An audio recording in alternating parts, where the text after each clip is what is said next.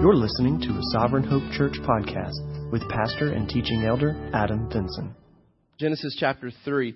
One of the things that I posted on the city this week, so kind of getting your attention to um, to focus on this coming year and, and goals that you have for this year and making plans to grow in your sanctification. Um, so I posted some things about reading plans and uh, challenge you to once again think through individual goals that you have, people that you want to spend time with this year, how you're going to spend time in the Bible, books that you're going to read, things that you can personally plan, things that you can be intentional about so the Holy Spirit can use those things to grow you this year. And one of the articles that I posted, something that's always challenging for me, is that we have to be real careful that we don't that we don't become so familiar with Scripture that we assume things about Scripture that aren't there, or assume things about Scripture um, that are there that, that maybe we've we've forgotten about. Um, and, and, so John Piper wrote a really cool, good article just about the the challenge of us going to Scripture with the intent of of seeing it for what it says and understanding God's revelation for how He's revealed Himself, and not placing assumptions onto the te- onto the text based on things that we've been taught previously, um, things that we've heard previously, things that we've kind of read back into the text that maybe aren't there. And so I wanted to um, give us some time this morning to look at Genesis 3 specifically. And I want us to break up into groups and, and have somebody designated in the group just to read through Genesis 3 within your group. And I want you individually to maybe jot down some things that you thought were in Genesis 3 that after looking at it word for word maybe isn't there. Or maybe some things that you're surprised to find now that you've read through it again that maybe you didn't realize was there. Because Genesis 3 is a very familiar passage. It's the fall, it's Adam and Eve, it's Satan, it's the, it's the fruit, it's the temptation. It's real easy for us to assume that, well, I know how this flows, I know the story, I know what happens, to where I feel like I don't even have to go and read through it myself. And so I do want us to pause and step back and read through it intentionally with the fact that we don't want to be so familiar with it that we miss something that, that's intentionally put there by God for us to learn this morning. And so what I'd like for us to do is to break up into groups, just small groups of, of five to ten even, um, just people that are around you. And I want you to maybe designate one or two, three people that can just kind of read through the text together. We don't have to ask any questions, nothing that, that'll make you feel uncomfortable, but just an opportunity to read through God's Word together this morning. And then you personally make some notes uh, either mental notes or just jot some things down. Things that maybe jump out, surprise you, things that you didn't remember that were in the text, or things that you thought were in the text that maybe, now that we've read through it, don't appear to be there. Um, so, want to invite you to do that. Find some people around you. For those that are members, uh, if you see some people around you that you know are visiting, be sure to include them and make them feel welcome. Use it as an opportunity to introduce yourself and get to know each other briefly. And then spend some time reading through Genesis chapter 3 and then we're going to use that as a springboard for our discussion this morning um, and what God wants to teach us. So go ahead and do that. Break up. I'll give you a few minutes to do that, and then we'll come back together. All right, if you'll turn in your Bibles to Genesis chapter 3. If you've got kids that are part of our younger kids class, they can be dismissed to the back.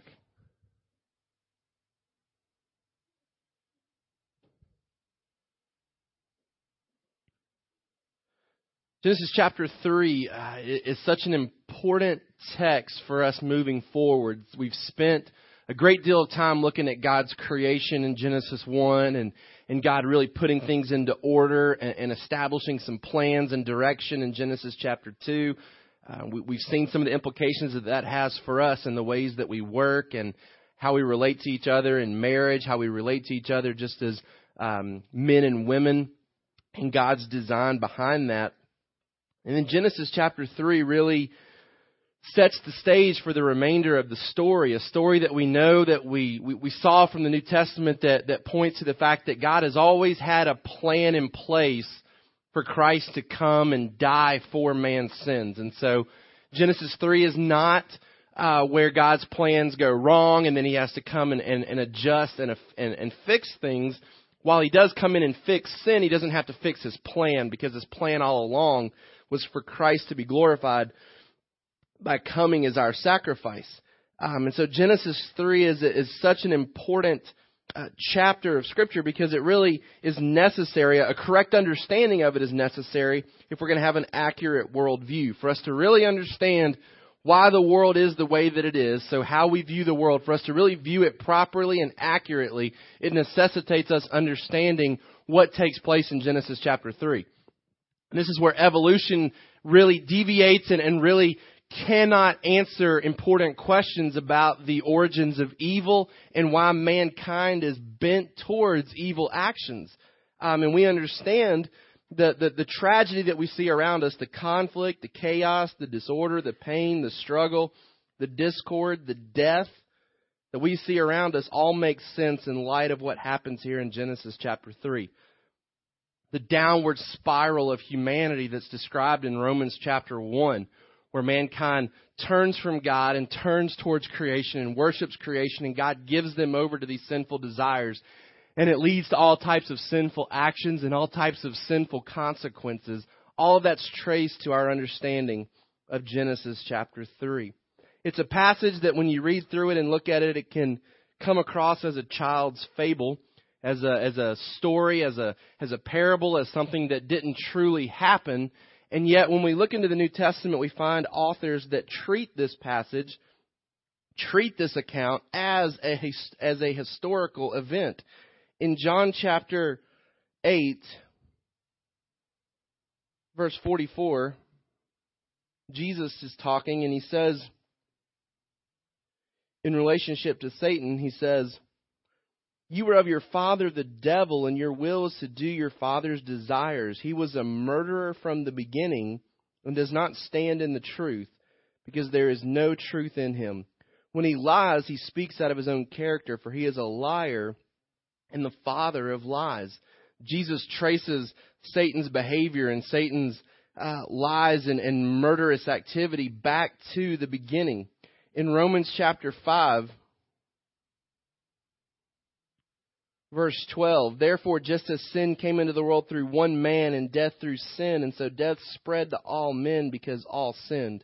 For sin indeed was in the world before the law was given, but sin is not counted where there is no law. Yet death reigned from Adam to Moses, even over those whose sinning was not like the transgression of Adam, who was a type of the one who was to come. In 2 Corinthians 11:3, another passage where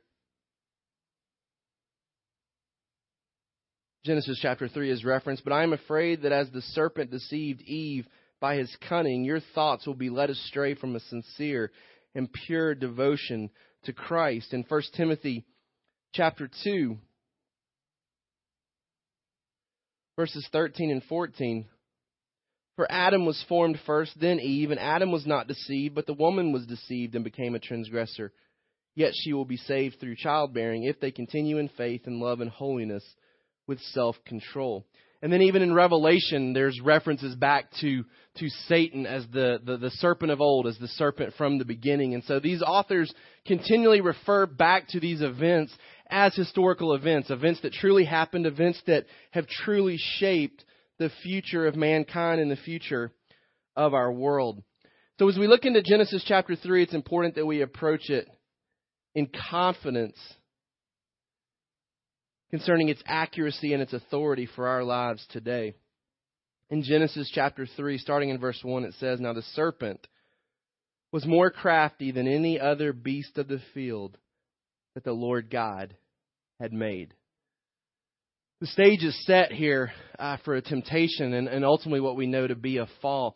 But as we read through it this morning together in our groups, anything that, that stood out to you that um, you had forgotten was there or you thought was there, but then in, in a second glance realized that it's not contained in the text like maybe you originally thought. Anything that, that kind of stood out to you in reading through it together this morning?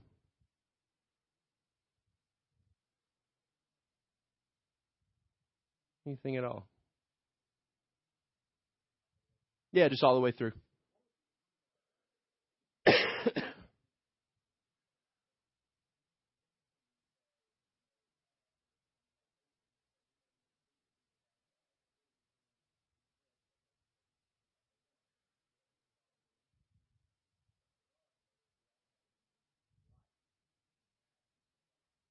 Mm-hmm.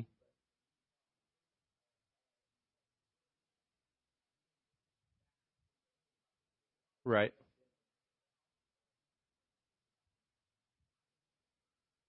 Yep. Right. Okay. Yeah, there's mentions of both trees in Genesis chapter two, um, and then there's there's uh, an absence of the discussion of the tree of life as Satan and and Eve are talking, and then the tree of life pops back up at the end of the, the chapter. We're not we're not told if Adam and Eve are are made aware of the tree of life and any abilities that that it portrays through eating of it. We're not told that any of that was communicated to them. It may have been, it may not have been. Um, we'll discuss more about the tree of life as we get into the text both this week and next week. Other things that kind of stood out to you in, in reading through it this morning.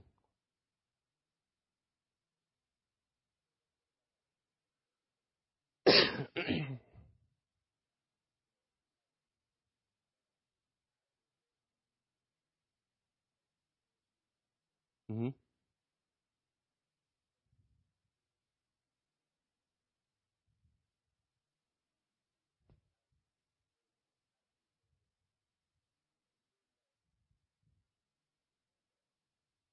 hmm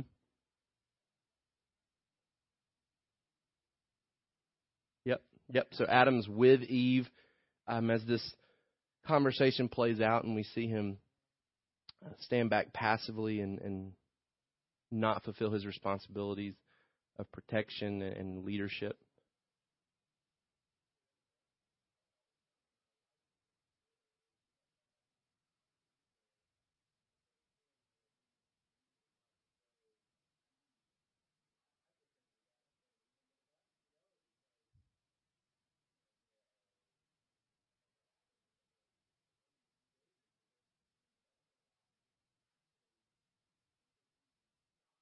Mm-hmm.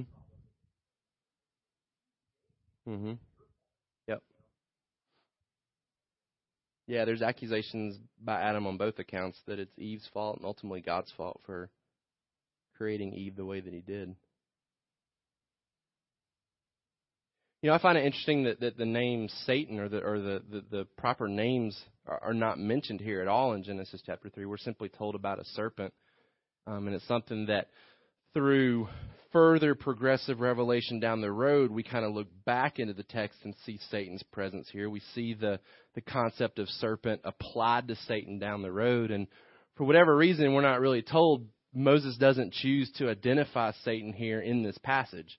So if you're just kind of reading through this the first time, you don't you don't know that this is Satan per se. You don't you don't identify that. You see an evil presence here. You assume that there's more going on here than just a talking animal. We know that animals, at least today, don't talk. Um, there's speculation that maybe they did in the Garden of Eden. Maybe that was part of paradise given in Genesis chapter 2. Um, it, if, if they weren't talking, it would seem shocking to Eve for the snake to start talking. And so there may be reason to believe that it wasn't shocking for her because they were prone to have conversations with the animals and that this is just a natural uh, byproduct of sin that they no longer communicate. We don't know. We're, we're not told. Moses doesn't delve into a lot of the details here about why the snake is talking and and uh, how Satan did, Satan uh, possess an actual serpent's body, or did Satan simply present himself as a serpent? Those details were not really given. Um, but what we are told is that he he at least um, is is in the form of a snake, whether he possesses the actual body of a snake or just presents himself that way. Um, that he's presented as one of God's creations, uh, an animal that Adam and Eve were supposed to um, have control over. They were supposed to subdue. They were supposed to rule over, and instead allow the the creation of God to lead them. Um, anything else that that stood out to you as different or not there?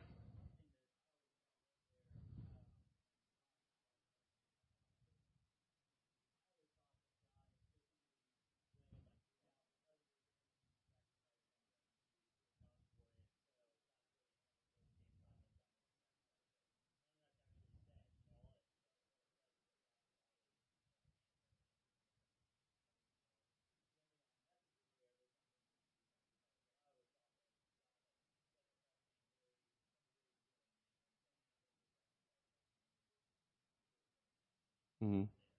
Yeah, and we're not even told. I mean, we we read into it, we assume it, but we're really not even told that an animal died here. We're simply told that that skin clothing was made. Um, you know, we assume we we know that the sacrifice system comes later, and so we understand that that that bloodshed is necessary for the atonement of sins. Um, but yeah, it's it's almost just kind of mentioned real quick. Sometimes we we we elaborate and throw some additional details in there as to what type of animal it was, that type of thing. But it's just it's not there in the text as far as specific details. Um,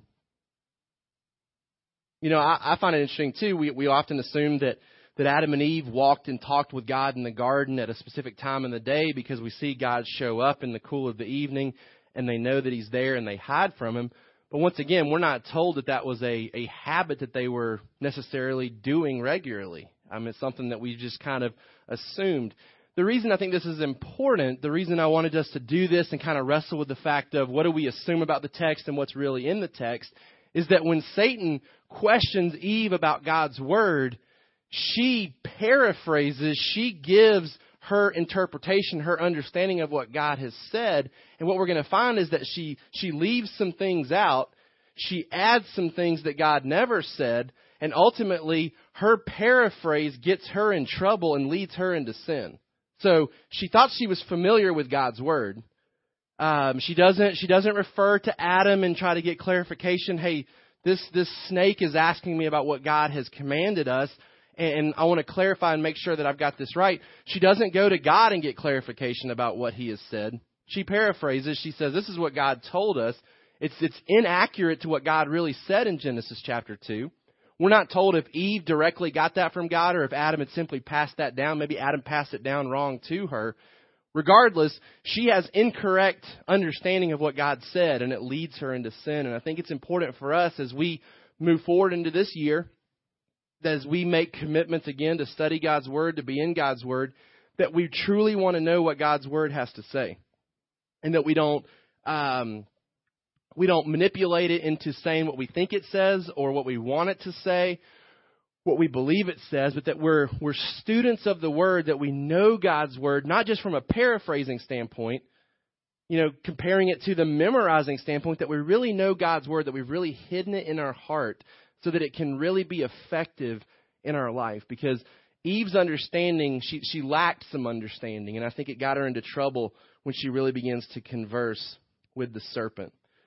So going back to Genesis chapter 3, God has set the stage in Genesis chapter 2 by providing everything necessary for mankind's joy. Remember we said that, that God anticipated every need, every want, and He has provided for Adam and Eve in Genesis chapter 2. He has set the stage. He has given them everything that they could need to eat, everything to drink. He's given them purpose and meaning in life. He's given them jobs to do.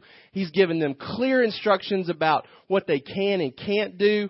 Clear communication given to Adam and Eve. He's anticipated every need, and the stage has really been set for them now to put their trust in Him. And it's the same stage that's been set for us each day of our life.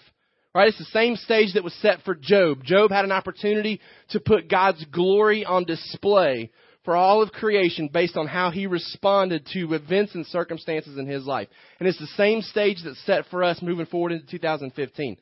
That you have a calendar year ahead of you where you can maximize God's glory based on how you handle circumstances and temptations and trials that you face, showing that God is better than anything this world has to offer. And that's the stage that was set for Adam and Eve. They were, they had the opportunity as, as temptation came. And remember we said that, that God said you need to guard this garden, which implied that there was a real threat, the possibility of evil coming to the garden. They had an opportunity to display God's glory, to put their faith and trust in Him and what He had told them to do, and they failed that test. But God had set the stage, providing everything they could possibly need. And then Satan comes to work against the joy of mankind. So God had set the stage by providing everything for mankind's joy. Satan comes to work against the joy of mankind. And what we find here are his methods where he lies, he misrepresents God, and he casts doubt upon God's word. Satan is seen here to be the, the evil working behind the serpent.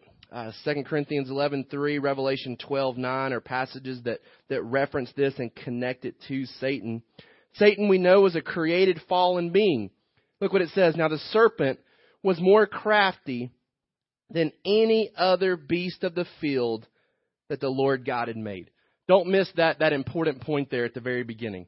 When Satan shows up, when evil shows up, it is presented as not a rival to God, not an equal to God, not a fellow God. This is a created being. This is, this is a being that is in subjection to the creator of the universe. That, that can only do anything that the creator of the universe allows him to do. So Satan is not an anti-God. He's not a rival to God. He is a created being. And he shows up in this form as a created being. And it's important to note that Satan is forced to be in complete subjection to God.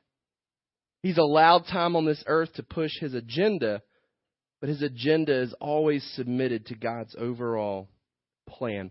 Some passages you may want to jot down just to, to reference Satan and his fallen state. Isaiah 14, 12 through 15.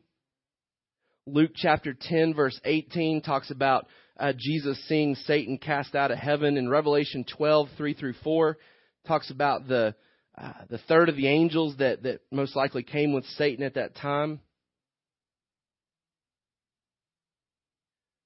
Satan shows up here, and the glory of God is maximized as he turns creation back to himself. So, so, so God planned for this, and so Satan shows up. He's crafty, he's deceitful. The stage has been set for God's glory. Adam and Eve don't give God glory, they don't trust in Him.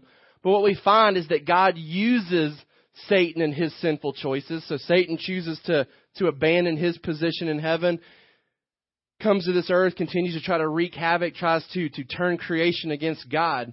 God permits Satan's existence. God permits Satan and his agenda to happen ultimately because God gets the glory every single day as he turns the offspring of Eve back to him.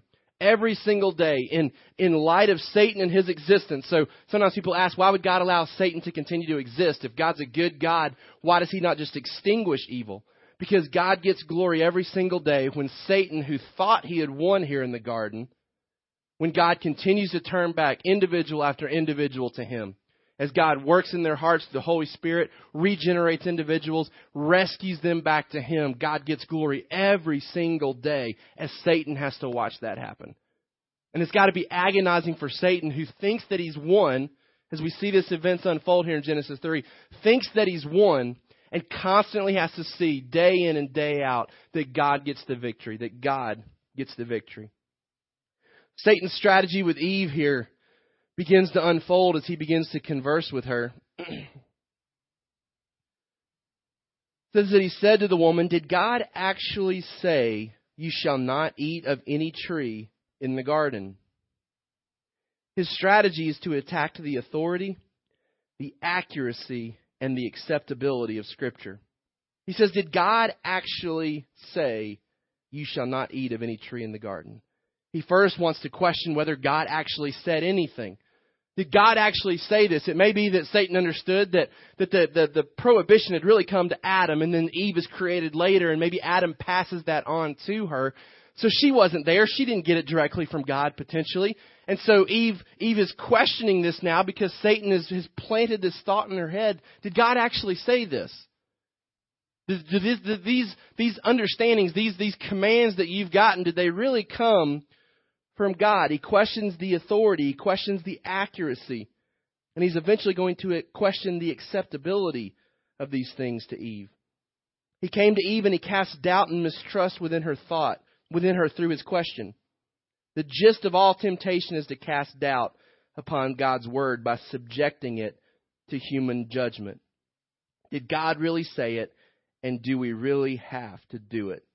It's the same ploy that's used today when temptation comes our way. Did God really say this? And do we really have to do it this way? It's something that if, if Satan can, can cause God's word to be subjected to human judgment where we wrestle with it and really try to determine what did God mean? Did God really mean it? Do we really have to do it?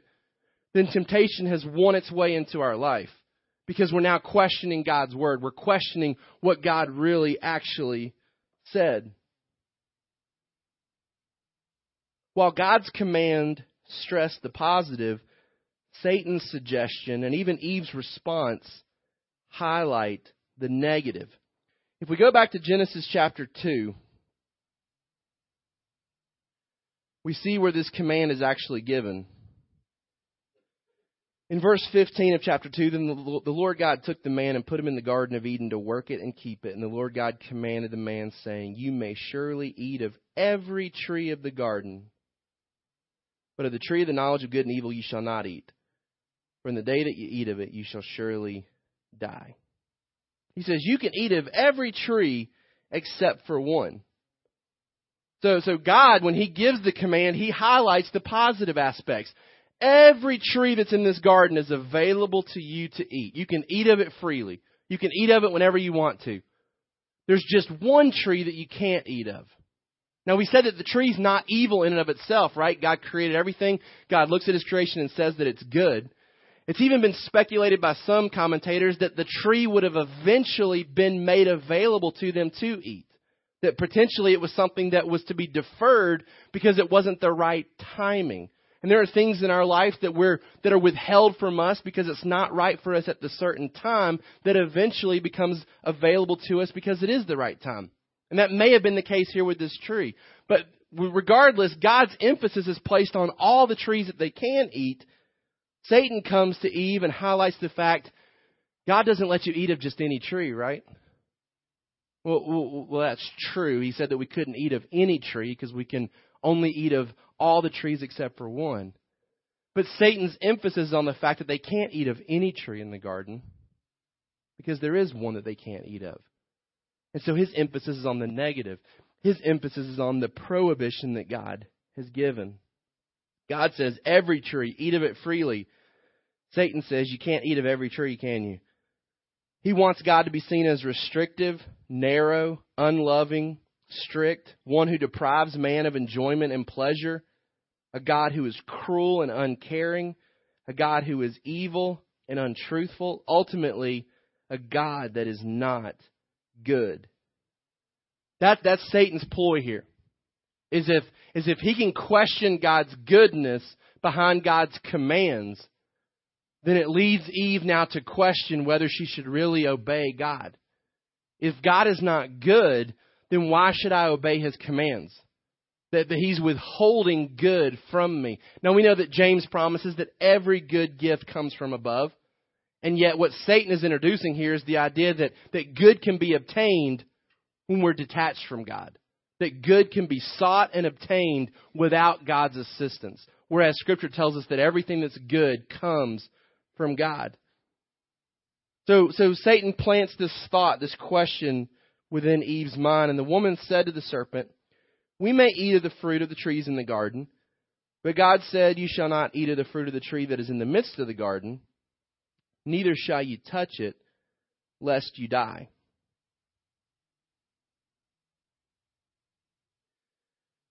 Eve responds and says, "We can eat tree, we can eat the fruit of the trees." But she drops the idea of every tree. Like that's that's noticeably missing from her response. She says, "We can eat fruit in the garden." Remember, God, when He gave the command, said, You can eat of every tree, every fruit that's available except for one. She minimizes God's provision and just simply says, There's fruit that we can eat here. That's true. But there's one that we can't eat of, that we can't even touch. She really begins to emphasize the restrictive aspect of God's provision, adding to the restriction as well. That there's one that we can't eat of, and, we can't even touch it. And we don't know where that part came from. Did she did she hear that from Adam? Where did where did that addition come from? We're not sure. But she adds to God's command. She minimizes even the name of the tree, right? She says there's a, there's a tree in the midst of the garden that we're not allowed to eat of. If, if you verbalize the tree, the knowledge of good and evil, they're, they're, they're, to me, just in saying that, it conjures up some concern. That, there, that even the word evil is present there. She just simply says, we can eat tree, we can eat fruit of the trees. There's there's one in the midst of the garden that we're not able to eat of. We can't even touch it because we might die. Which also minimizes the the uh, the judgment that God had promised. the, the language that she uses here, lest you die, implies that it wasn't a certain thing. Whereas God had said, you will surely die in the day of you eat, that you eat of it. She minimizes the coming judgment, the, the danger in eating of the tree. She minimized God's goodness and judgment and maximized his prohibitions. She paints God as a, as a God who is less generous and more demanding than what he had really communicated. Here's, here's the, the issue too, is that Eve had experienced all of God's goodness. Remember, in Genesis chapter 2, we said that God had set the stage where he provides goodness to Adam and Eve and demonstrates that he's the source of the goodness, right? So he takes Adam and creates him and then puts him in the garden so that, so that Adam understands the garden came from God. He creates Adam alone so that Adam sees that he's alone, sees that he needs a companion, looks all through the animal kingdom and can't find a companion, and then God creates a companion for him. So, so time after time, God shows his goodness and provision to Adam and Eve so that there's an understanding there that God is good, so that when doubt is placed before her, she should have been assured based on her past experiences with God that this isn't true, that God is good. Eve responds and takes the bait, though, and starts to maximize God's restrictiveness and minimize his goodness. You don't, you don't, you don't read Eve's response and, and feel like it's just oozing with faith, right? Like you don't read her response and say, oh, she's going to win this. Like she's, get, she's going to be victorious over this temptation, right? You don't see a, a, a drastic response of faith here, which got me thinking as I was studying this, how could have Eve responded here? Like, let's speculate for a minute. When, when this question is posed to Eve, what would have been a potential better response from Eve in this situation, given her understanding of God's goodness?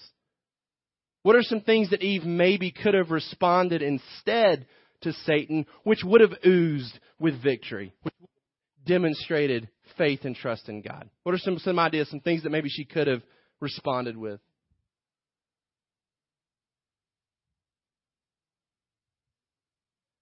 Okay. Gratitude to God. What else?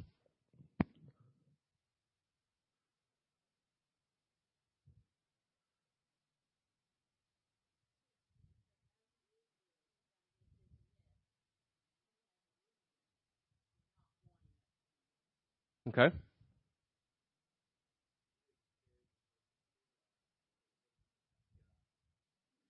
It's good. Yep, she could have taken the serpent to God. Let them work it out. Yeah.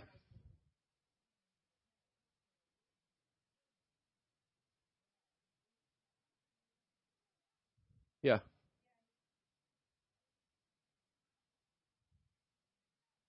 Yeah. I mean, you'd like to see a picture of Eve here with her mouth just stuffed full of fruit because she's so busy with all the trees that she can eat from. Satan shows up and says, Can you eat from any tree? Pretty much. Pretty much I can eat from any tree that I want to. There's one and I haven't even gotten to it yet, right? Like it's in the middle of the garden. I've been working my way from the outside in. I'm so stuffed. I'm so full of all this good fruit. Because remember, in Genesis 2, the description is that every tree was good to the eyes that every fruit was desirable. That it wasn't that God created all these puny green vegetables that nobody wanted to eat, and then in the middle was a tree that was was growing s'mores, right? Like it wasn't like eh, I'm over here eating my broccoli, but man, does that tree of s'mores look good, right? Like every tree was good to the eye, every fruit was desirable.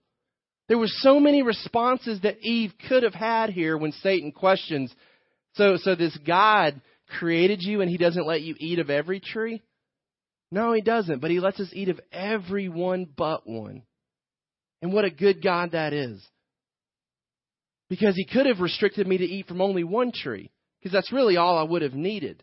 Right? Like I don't, I don't need variety. I don't need choice. I simply needed food to sustain me, and God could have created me simply with one tree to pick from. There's all kinds of responses that Eve could have given here that would have pointed to the glory of God and His goodness. goodness that she had already experienced. And yet she takes the bait and says, You know what? You're right. I can't eat of any tree. There's one that I'm not allowed to eat of. And I don't know why. But you've got me thinking now, why can't I eat of that tree? There's no response of faith here by Eve. You remember Jesus responded to similar temptation when Satan comes to him in the wilderness by saying, It is written. Right? Jesus doesn't debate with Satan. He says, It's written. The debate has already been settled. There's, there's no conversation to have here. Right? Jesus quotes directly from Scripture when Satan comes to him with temptation. There's no paraphrasing. There's no, here's what I think it means. He says, this, is, this has already been written. Like there's no discussion here. There's nothing to really dialogue about. There's no choice to be made. It's written. It's done. It's settled. Right? So, so Jesus wins the victory in the New Testament that Adam and Eve lose here in Genesis chapter 3. An implication that, that I think would be good for you to write down.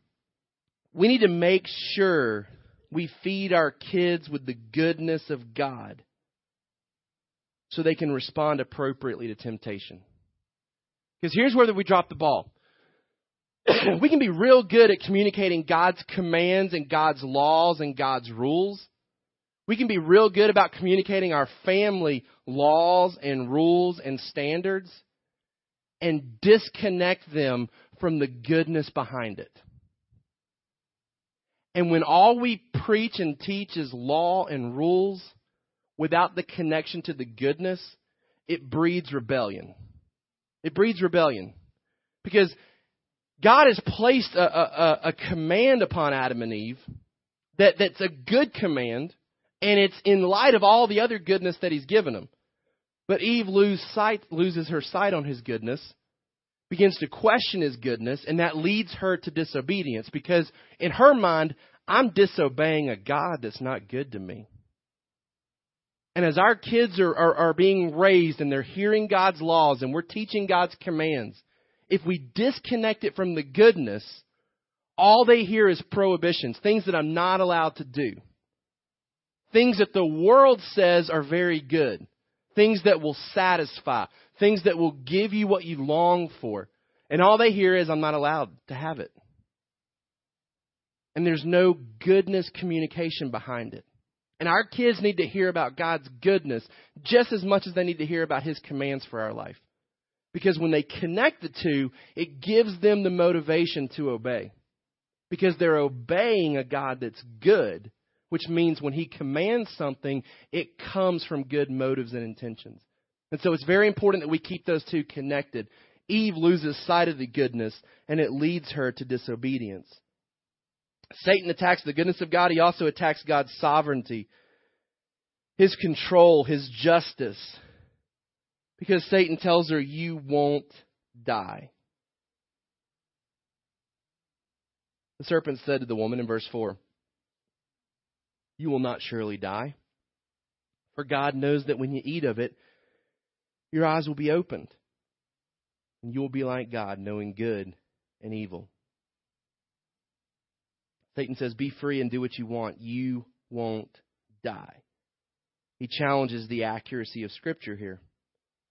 He also challenges God's holiness. So he challenges God's sovereignty and his justice. He says, look, God's not good and he's not in control.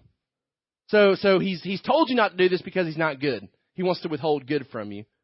If you go ahead and do it, it's okay because God's not in control of the situation. You're not going to die.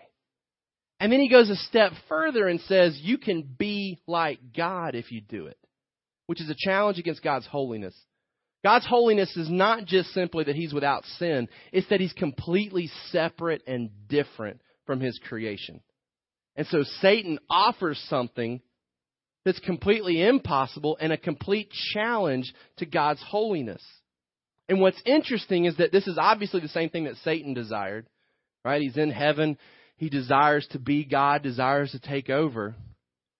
There's been speculation, too, that maybe Satan's uh, evil intent is inspired by the fact that when creation is done and God is finished, that God has elevated Adam and Eve to image status, right? That they are created in God's image, something that the angels were not created in.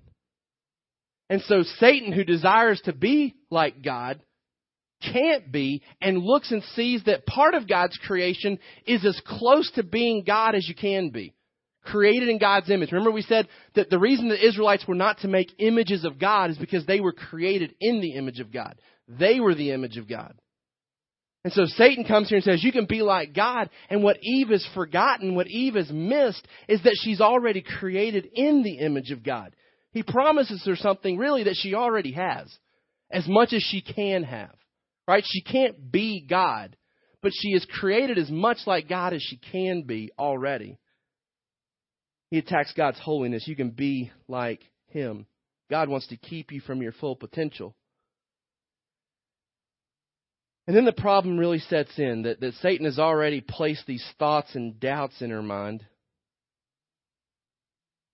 Verse 6 So when the woman saw that the tree was good for food, and that it was a delight to the eyes, and that the tree was to be desired to make one wise, she took of its fruit and ate, and she also gave some to her husband who was with her, and he ate. Eve allows herself to gaze and to reason with the sin. We're not told that when this conversation starts that they're in the presence of the tree, right? Odds are that they're probably not. Because if you're told not to eat of it, she's probably not around it. But as the conversation starts, it may be that they're traveling in the midst of the conversation. Let's go let's go see that tree that we're talking about. Let's get a better perspective about this this conversation that we're having. And it says that when their dialogue is done, that she's in position where she can gaze upon the tree. And she, and she begins to reason and reckon here as to whether this is a good idea or not. And, and she's already past the point of victory because she's now reasoning with herself about this sin. And 99% of the time, this leads to failure when the temptation has come to this point, where we're reasoning and reckoning and justifying and excusing behavior rationalization sets in. It says that when she determined that it was good. Now, when the woman saw that the tree was good for food, that it was a delight to the eyes, that the tree was to be desired to make one wise, she took of the fruit. The same wordage there is used for when she looked at the fruit and saw that it was good. It's the same wordage used for when God looked at his creation and determined it to be good. She's now acting as though she is God. She's determining what's good for her. God has already declared what's good for her. She stepped out of that and stepped into a new position where she says, you know what? I'm going to determine what's good for me.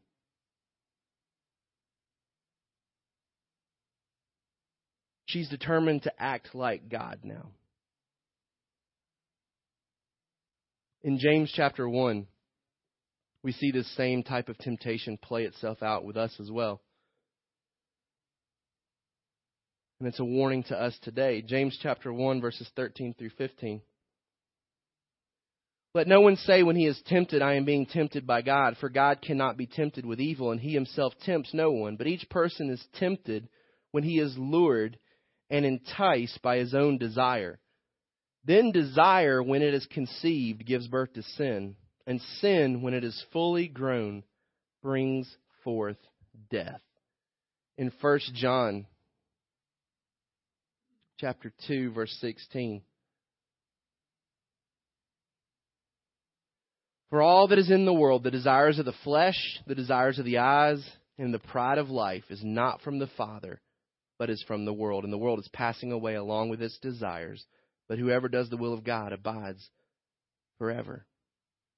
The wisdom that Eve desired could have been given to her by God. James reminds us that, that if we lack wisdom, we can ask of God who gives the implication here is that ultimately Eve's lack of confidence in God's word opened her up to the deception of Satan. When we doubt God's word, we are prepared to deny God's word and ultimately disobey God's word. She sought no wisdom from her husband. She sought no wisdom from God. She was going to do what she wanted to do. It's also interesting that she never questions the serpent as to whether he can be accurate on this right? Like God has told her that she'll die if she eats of it. He says, No, you won't. You'll be like God. she doesn't question that. She doesn't question her husband. There, there's no dialogue here. There's no seeking out God for further information. She hangs on to what he says because it ultimately goes back to her not wanting to be under the authority of God. What she fails to realize is that she's putting herself under the authority of Satan. She's allowing Satan to lead her deceptively as he manipulates her to do what he wants her to do. There's immediate consequences that happen here as Eve makes this choice and gives to her husband who was with her.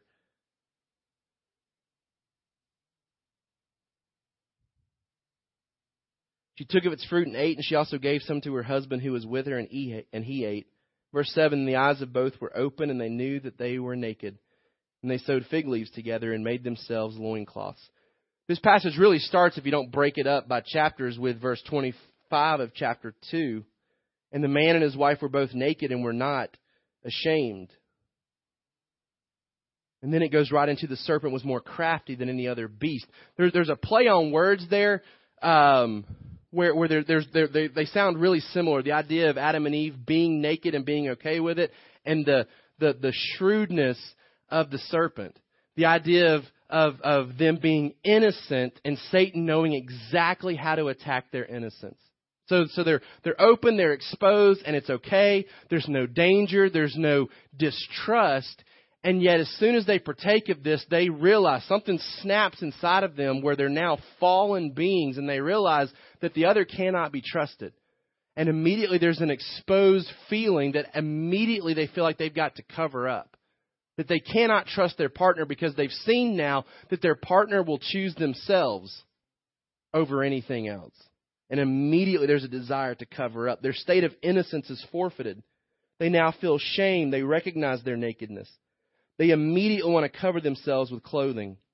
Their relationship to each other is harmed.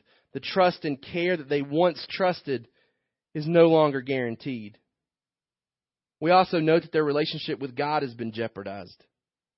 Their ties with God are now characterized by fear It says in verse 8, And they heard the sound of the Lord God walking in the garden in the cool of the day. And the man and his wife hid themselves from the presence of the Lord God among the trees of the garden. There's fear because of their guilt and shame. But the Lord God called to the man and said to him, Where are you? And he said, I heard the sound of you in the garden, and I was afraid because I was naked, and I hid myself. He said, Who told you that you were naked? Have you eaten of the tree of which I commanded you not to eat? As we come to this confession and punishment and assurance, it's important to note that God addresses Adam first. Remember, we said that, that Satan's ploy was to attack the gender roles that God had established. And so rather than going to the head of mankind, rather than going to Adam, Satan usurps that authority and goes directly to Eve. But God reestablishes the gender roles that He had created and goes directly to Adam and holds him responsible. He had given the command to Adam, and so he goes to Adam seeking where things went wrong. The man responds in verse 12 The woman whom you gave to be with me, she gave me fruit of the tree, and I ate. Adam justifies himself in two ways. One, he justifies himself by blaming God. He questions God's goodness and wisdom in his provision. We, we kind of referenced this earlier. Adam is, is, is not directly saying it, but there's an underlying tone here where he's questioning God's wisdom in his provision of Eve. He's saying, The woman that you gave me, this can all really be traced back to you. It starts with you giving me this woman who then gives me the fruit. So Eve's questioned God's goodness before the sin. Adam continues questioning God's goodness by tracing it back to, to a flaw with God. He says, The woman that you gave me is responsible for this. He justifies himself also by blaming Eve. He's willing to sever all ties with Eve. He's basically telling God, find her guilty. Remember, we said that these are the two extremes that men struggle with. The, the, the extreme of being passive, where he stands by, he's with Eve all during this conversation with Satan, and he does nothing. He's the passive, lazy husband. and then immediately reverts to the abusive side. Where when, when things have gone wrong and it's known, God says, Who's responsible for this? Adam says, It's my wife. And essentially says, Kill her. Right? Because that was the judgment. And he shows his abusive side by saying, It's her, it's her fault. If you're going to do anything, you take care of her, kill her, she's responsible. So this isn't a tragic love story where, where Adam is choosing Eve and choosing sin because he wants to stay with his wife. It's all selfishly motivated. And when he's called out for it, he says, if anything, get rid of my wife. Take her. She is responsible. God doesn't comment on this. He doesn't excuse it. He doesn't justify his actions. He simply moves down the line and addresses the woman. Verse 13, Then the Lord God said to the woman, What is this that you have done? The woman said, The serpent deceived me, and I ate. Eve justifies herself by blaming God's creation. You'll note that the blame game is not a learned behavior, right? For those of us that have kids, when we address issues with our kids, we can see at a very early age the excuses and the deferring of responsibility to something else. The, the lack of assuming responsibility for our actions. It's not something that kids have to learn. It's an ingrained part of their sin nature now. To, to defer responsibility, to blame someone else for the action. It's not my fault. It's not my responsibility. I'm a, I'm a product of my environment. I'm a product of someone else's behavior. And it's important to note that this started with our, with our mother, with our father, and it's behavior that should not be tolerated in our life the, the sign of a godly, mature man, a godly, mature woman is someone who embraces responsibility for their actions, for their sin, and confesses it. This is what God's looking for. He's looking for a confession. And we're already seeing God's grace oozing all over this story because the fact that they're even alive and able to talk to God right now in the midst of their sin is only by God's grace and mercy. Because they should be off the planet at this point. And God is dialoguing with them and asking questions, not because He needs answers, but because He's allowing them, He's generating, hopefully, a confession. And all He gets is the blame game. Okay? But again, He doesn't address this with Adam and Eve. He moves right down the line to the serpent, but does not give the serpent opportunity to explain Himself. Simply says in verse 14, the Lord God said to the serpent, Because you have done this, cursed are you above all livestock and above all beasts of the field. On your belly you shall go, and dust you shall eat all the days of your life.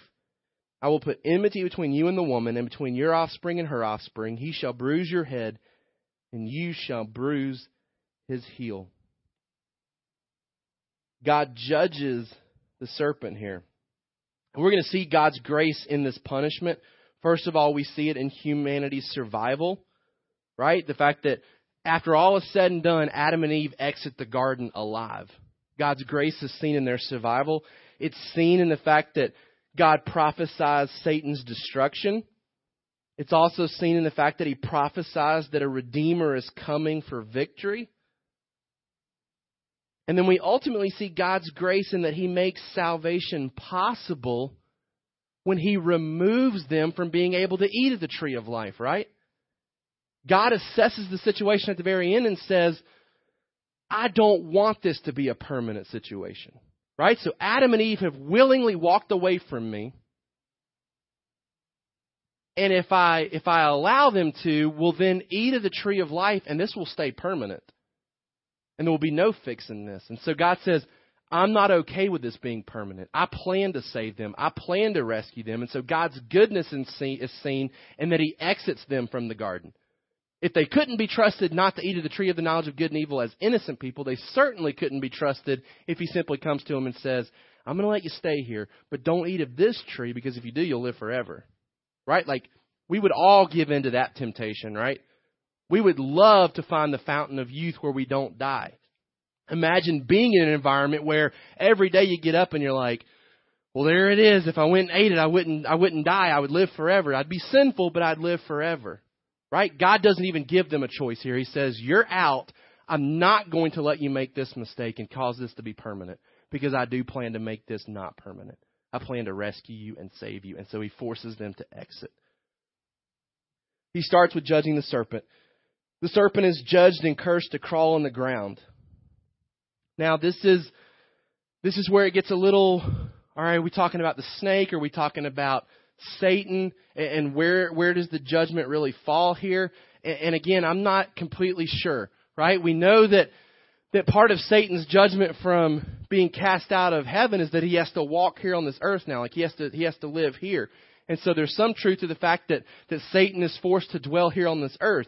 We know that snakes crawl around on the ground. Were they in a different state prior to this? Maybe. Maybe. I, I'm prone to think that at some point that, that dragons roamed this earth because they're consistent all over these early civilizations. Now, it could have been a species that just completely died off.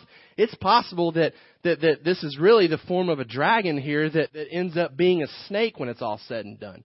I don't know. Kind of cool to think about, though, right? That this is really a dragon with wings and feet and a, and a beautiful creature that no longer continues because of the sin that takes place. I don't know. We can speculate. I don't think there's any danger in speculating if you want to call this a dragon that turned into a snake. I'm okay with that. So he judges the snake, um, cursed to crawl on the ground. He judges Satan, and he's informed of his imminent doom, his failure in his endeavors, and his final defeat is coming. All right, so on the belly you shall go, dust you'll eat all the days of your life. I will put enmity between you and the woman, and between your offspring and her offspring. He shall bruise your head, you shall bruise his heel. This is more than just mankind is going to despise snakes now, right? Now, now a lot of us do. A lot of us want nothing to do with them. Um, but there's more going on here. There's enmity between Satan and the woman. And here's what I really believe is going on here. Satan has, has led a third of the angels out of heaven with him. He's mounting an army to attack God in his glory. He now goes after God's crowning glory of creation. Feels like he's, he's earned victory by swaying Adam and Eve to his side. In his mind, we didn't get a second chance. The angels didn't get a second chance. Adam and Eve aren't going to get a second chance. They are allowed to procreate. Angels aren't. So really, I've got the opportunity here to generate an army of, of, of a mass amount because these two are going to procreate and continue to give me offspring that will follow me. And the possibility of redemption doesn't even enter into Satan's mind because he has no concept, no reference point for it. So he's completely shocked here when God comes in and says, I'm going to put enmity between you and the offspring. In fact, there's going to be one that comes from Eve that will ultimately crush your head. Romans 16:20 points to this prophecy and reminds us as an encouragement in the New Testament as believers every single day. We go to work this week and we fight sin and we battle. The encouragement to us the encouragement to us is this is a temporary state. Look what Paul says in Romans 16, verse 17. I appeal to you, brothers, to watch out for those who cause divisions and create obstacles contrary to the doctrine that you have been taught. Avoid them, for such persons do not serve our Lord Jesus Christ, but their own appetites, and by smooth talk and flattery they deceive the hearts of the naive. For your obedience is known to all, so that I rejoice over you. But I want you to be wise as to what is good and innocent as to what is evil. Paul says there are people out there that want to deceive you, that want to trick you, that want to teach you false doctrine. He says don't listen to them. And be reminded in verse 20 the God of peace will soon crush Satan under your feet. There's imminent doom coming for Satan, and it's communicated to him here from the very beginning when punishment is handed out. That his doom is near. Matthew 8:29 also. Grace is shown in Genesis 3:15. As Adam and Eve are listening to this, there, there's a ray of hope that they must have felt. One, because Eve recognizes there's going to be offspring, which means I'm going to be around long enough to have children. There, there's a ray of hope that begins to, to emanate into their hearts as they hear God speaking to the serpent and speaking victory over the serpent. The idea that there's going to be offspring. Genesis 3:15 is is oftentimes referenced as the first mention of the gospel, the second Adam who would be victorious over the serpent. It's worth noting that in the Gospel of Luke, Luke connects Jesus' genealogy to Eve. He traces Jesus back to Eve and shows that Jesus is a descendant He's an offspring. He's a seed of Eve. And then immediately after takes us to the wilderness where Jesus finds victory over Satan. It's not a coincidence. He's, he's, he's linking the fact that the one that we've been waiting for, this seed of Eve that's coming to destroy Satan, is the one that beats Satan in the wilderness when he too was tempted. God judges Eve next. To the woman he said, I will surely multiply your pain in childbearing. In pain you shall bring forth children. Your desire shall be for your husband, and he shall rule over you. Woman will now experience pain in her childbearing. She will now also have a sinful longing to resist the authority of her husband. She will want to control through manipulation. The implication here is that her primary roles of helpmate and childbearer are now frustrated due to sin. It's a breakdown of the husband wife relationship. That while he was called to lead and she was called to help, she will now desire to lead him. And in return, he will have to rule over her. There will be conflict. There will be struggle in the marriage relationship. We see it constantly. Even in, in God fearing men and women that are married together, there's conflict in the marriage because of our sin. It's a result of the curse. The grace that's shown here, though, is that the human race will continue, that children will be born, and a victorious seed is to be longed for. God judges Adam next. Says, unto Adam he said, Because you have listened to the voice of your wife and have eaten of the tree of which I commanded you, you shall not eat of it. Cursed is the ground because of you. In pain you shall eat of it all the days of your life. Thorns and thistles it shall bring forth for you, and you shall eat the plants of the field. By the sweat of your face you shall eat bread till you return to the ground, for out of it you were taken, for you are dust, and to dust you shall return. There's cursed relationships for, for Adam, for man. Man will have to rule over his wife rather than having her willingly submit to his leadership. And there's cursed labor. Man will toil against creation in order to have it yield the fruit that he needs to survive. The implication here is that his primary role as caretaker is now frustrated due to sin. Ultimately, God's communicating an altered life here, that creation is now mutated. There's disease, there's pain, and there's suffering. Right? There, there's things that start to take place now that, that weren't part of the creation in Genesis 2. There's, there's bacteria. There, there's disease that was already created, but seemingly had some type of good purpose. And now creation is mutated to where these things become bad for Adam and Eve. They begin to attack their bodies. The thorns and thistles that were already there that had good purposes now attack the, the, the role that Adam has to provide for his family. Creation has gone wrong. Romans chapter 8, that, that all creation is longing for Jesus to come back. When, when, he, when he curses the serpent, he says, you're cursed more than every other beast, implying that every beast is cursed, right? That every part of creation is longing for redemption, longing to be fixed, because when Adam and Eve choose this, it wrecks all of creation. We close with this, looking at the response. Because when you read this, you see punishment, punishment, bad news, bad news. Verse 20, the man called his wife's name Eve. This seems like a weird time to be naming your wife, right? Like, we've just committed the worst failure possible, right? We're, we're both really uh, confused because we don't have clothes and we've made some makeshift clothing. And I mean, everything's just really bad right now. And for whatever reason, Adam says, here's a great time to give you a new name. Right? And, and it seems kind of out of place, like why here? The man called his wife's name Eve because she was the mother of all living. What we see here is Adam's response to God. Him naming Eve demonstrates his faith in what God has said. When we get to the next chapter, we're going to have a similar situation play out where God has to confront Cain because of his behavior. And Cain's response is, this punishment is too great for me. Like Cain is still resistant to God and says, this is, this is not fair. How you're handling this is not okay. Adam's response is, we got off easy. Like, this looks bad, but the fact that we're even still here, the fact that, that you're going to give us victory way down the road, like this is good news. He recognizes gospel here and he turns to his wife and says, You're the mother of all living. You're, you're the hope of the future of mankind. Because this promised seed is coming from you. So the reason this is here is because it's a response that Adam has to God's punishment. He responds in repentance and responds in faith and trust and says, I accept the punishment and I see the hope behind the punishment. I see the goodness behind the punishment.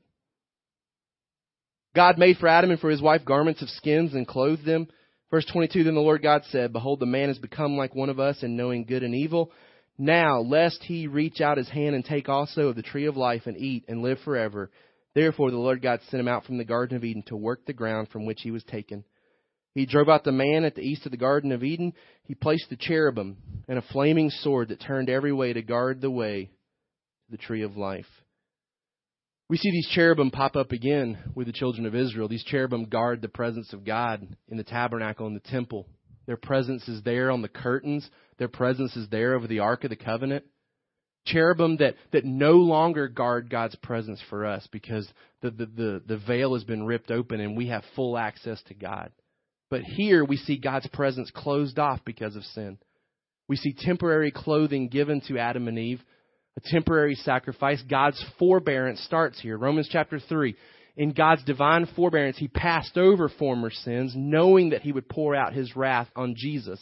The reason Adam and Eve are allowed to exit the garden is because God knows His wrath will be satisfied down the line.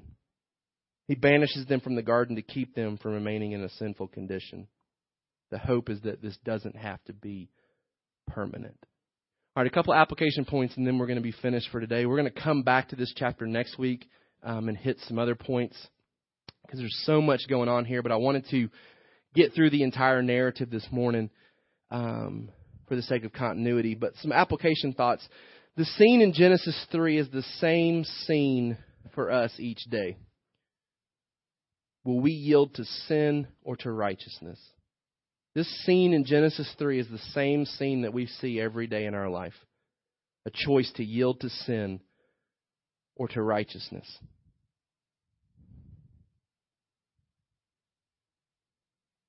We need to be mindful of the fact that Satan is attempting to lead us to destruction.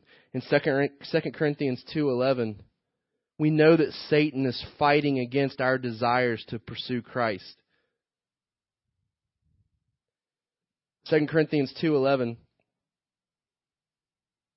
so that we would not be outwitted by Satan for we are not ignorant of his designs right? Like he's still doing today what he was doing back then. He wants us to doubt God's word doubt the goodness of God doubt that God is in control doubt the accuracy of what God has said. These are the same things that Satan does today. We don't have to be outwitted by him. In 2 Corinthians 10 verses 4 and 5. For the weapons of our warfare are not of the flesh, but of divine power to destroy strongholds. We destroy arguments and every lofty opinion raised against the knowledge of God, and take every thought captive to obey Christ. Secondly, we are to find encouragement in God's plan of victory as we choose to participate in it. We are to find encouragement in God's plan of victory as we choose to participate in it. So there's encouragement here. God has a plan of victory. But it's only encouraging if we're participating in it. In Hebrews chapter 2 verse 14,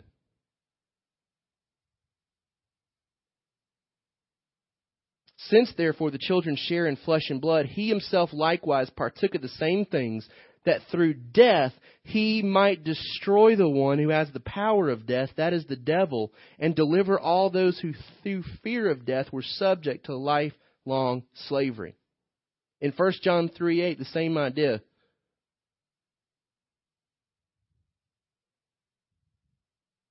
Whoever makes a practice of sinning is of the devil, for the devil has been sinning from the beginning. The reason the Son of God appeared was to destroy the works of the devil. The hope that God gives here in Genesis 3 is that Satan's plans will be defeated, that Jesus is coming to destroy those plans.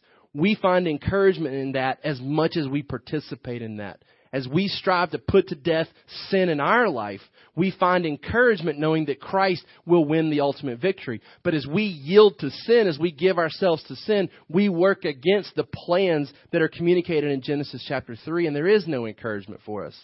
And so the hope, the encouragement is that we participate in God's plans. This last quote I want to give you. This is kind of the real thrust of everything that we've talked about this morning a thorough knowledge of God's Word and an unwavering trust in the goodness of God. So, a thorough knowledge of God's Word and an unwavering trust in the goodness of God are absolutely essential for staying motivated towards victory. A thorough knowledge of the Word of God, an unwavering trust in the goodness of God are absolutely essential for staying motivated towards victory. If we're going to keep pressing on as a church, if we're going to persevere to the end, it necessitates we have to know God's Word so that we know what God desires for us, and we have to trust that God is good. Because we can know God's Word and hate it. We can find God's commands burdensome. But when we trust in God's goodness, when we teach our kids that God is good and that He's given us instructions for life, those commands now lead us to life. They're not seen as restrictive. They're not seen as holding us back, withholding joy from us. When we really believe that God is all about our joy and that that joy is found in Him and He gives us commands and instructions to lead us to Him, then we stay motivated towards victory. We have to know God's Word and trust in His goodness. And those two things together motivate us to victory. Thank you for listening to the Sovereign Hope Church podcast. We trust that you've been encouraged by the Word. For more information about our church, please visit our website at www.sovhope.org. Again, that's www.sovhope.org.